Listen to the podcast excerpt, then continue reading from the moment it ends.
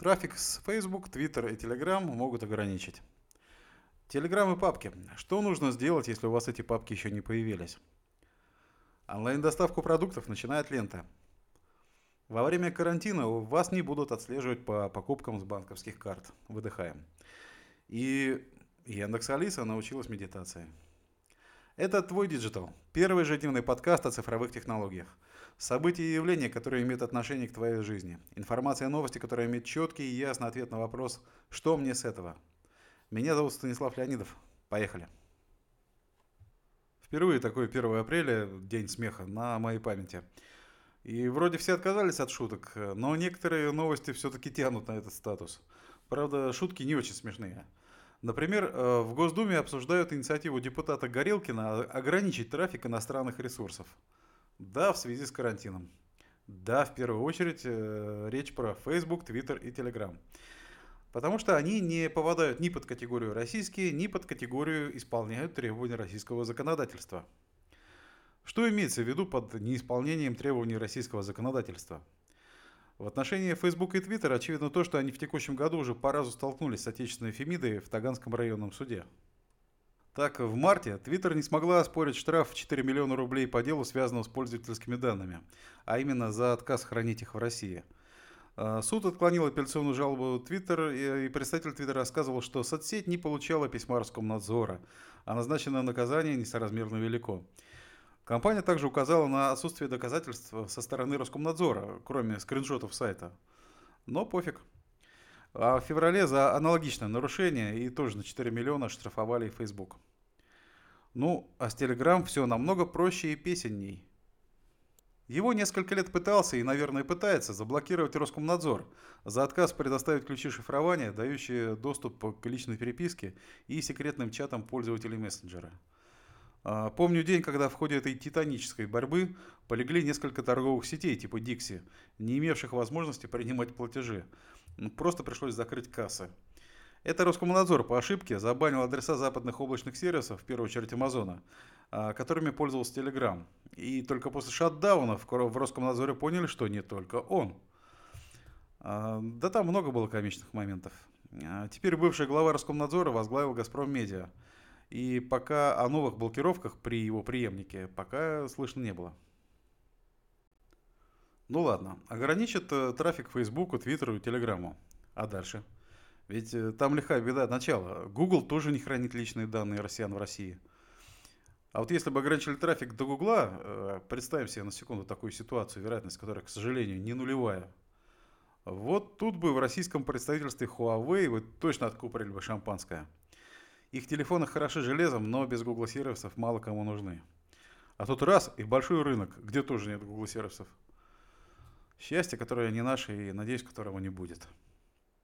А самое интересное с технической точки зрения вещь. Как же этот депутат Горелкин себе представляет ограничение трафика Telegram, если его даже отключить не получается? Видимо, неведомо. В общем. А Telegram, к слову, чувствует себя отлично и выкатил давно и очень-очень ожидаемое обновление. Папки. Всех, кто пользуется Телеграмом, поздравляю. Наконец-то свершилось. Папочки, идите к папочке. И более того, в каждой папке стало можно пришпиливать наверх сколько хочешь чатов. Раньше можно было только 5, и временами приходилось делать непростой выбор. И главное, что нужно сделать, если у вас эти папки еще не появились? Именно так, признаюсь, было и у меня – Порадовался новости, полез смотреть у себя, а нету. Ни в Android приложении, ни в десктоп версии. А у друга, например, и уже есть. И метод э, вы можете включить папки по ссылке Settings Folders не работал. Что делать? Можно, конечно, подождать, э, пока обновление само докатится до вас, но это же не наш метод, правильно? Э, в Android приложении Telegram вменяемого способа проверить версию и наличие обновления нету.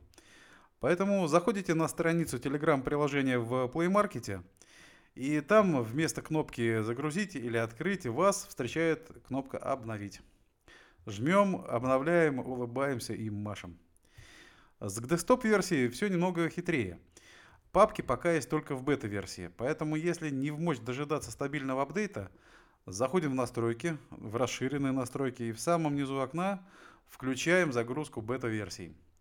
Начинается автоматическая скачка и обновление. Папки на месте и в телефоне, и в компьютере. Добро пожаловать в давно желанное будущее. Что еще стоит отметить в обновлении? Это статистика каналов. Если ваш канал насчитывает более тысячи подписчиков, э, вы можете увидеть подробную статистику его роста и эффективности постов. А, ну и немного улучшений, которые попадают в категорию «прикольная фигня» и не более того. Это анимация при записи голосовых сообщений, это новые анимированные эмодзи, ну, во многом, э, в основном по теме коронавируса. Эмодзи в медицинской маске, вирус собственной персоной зелененький. Еще 9 эмодзи, все про болезнь.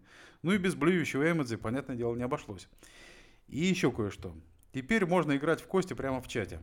Отправив специальный символ в чат, в нем отразится анимированный игровой кубик, показывающий всем в чате одну и ту же свою грань. Казино на коленке такое. Ждем покера и 21. А для детей можно и в игру, игру в девятку предложить. Все, радость. А теперь о других, не менее актуальных интернет-сервисах. На этой неделе доставка продуктов перестала справляться с наплывом заказов. Дефицита товаров нет, но их стало сложно заказать. В первые дни тотального карантина в Москве сервисы доставки продуктов столкнулись с таким высоким спросом, что многие фактически прекратили прием заказов. За последнюю неделю спрос на услуги вырос у всех, у кого-то на десятки процентов, у кого-то в разы. Что происходило? Три приложения, пятерочка, перекресток и утконос, э, позволяли набрать товары в корзину, но при заказе выдавали сообщение о перегрузке. Заказать доставку было невозможно ни на какую дату. Э, Метро при заказе продуктов через Сбермаркет предлагал доставить заказ самое ранее через 4 дня. Сервис доставки Ашана предлагал доставку на вечер следующего дня, но без возможности получить овощи и мясные продукты. А, в двух приложениях оперативная доставка работала, но не было большинства базовых товаров. В Яндекс.Лавке в разделе «Овощи» были только перец чили, корень сельдерея, брокколи, редис и зелень. А доступные в момент э, набора продукты исчезали при попытке оформить заказ.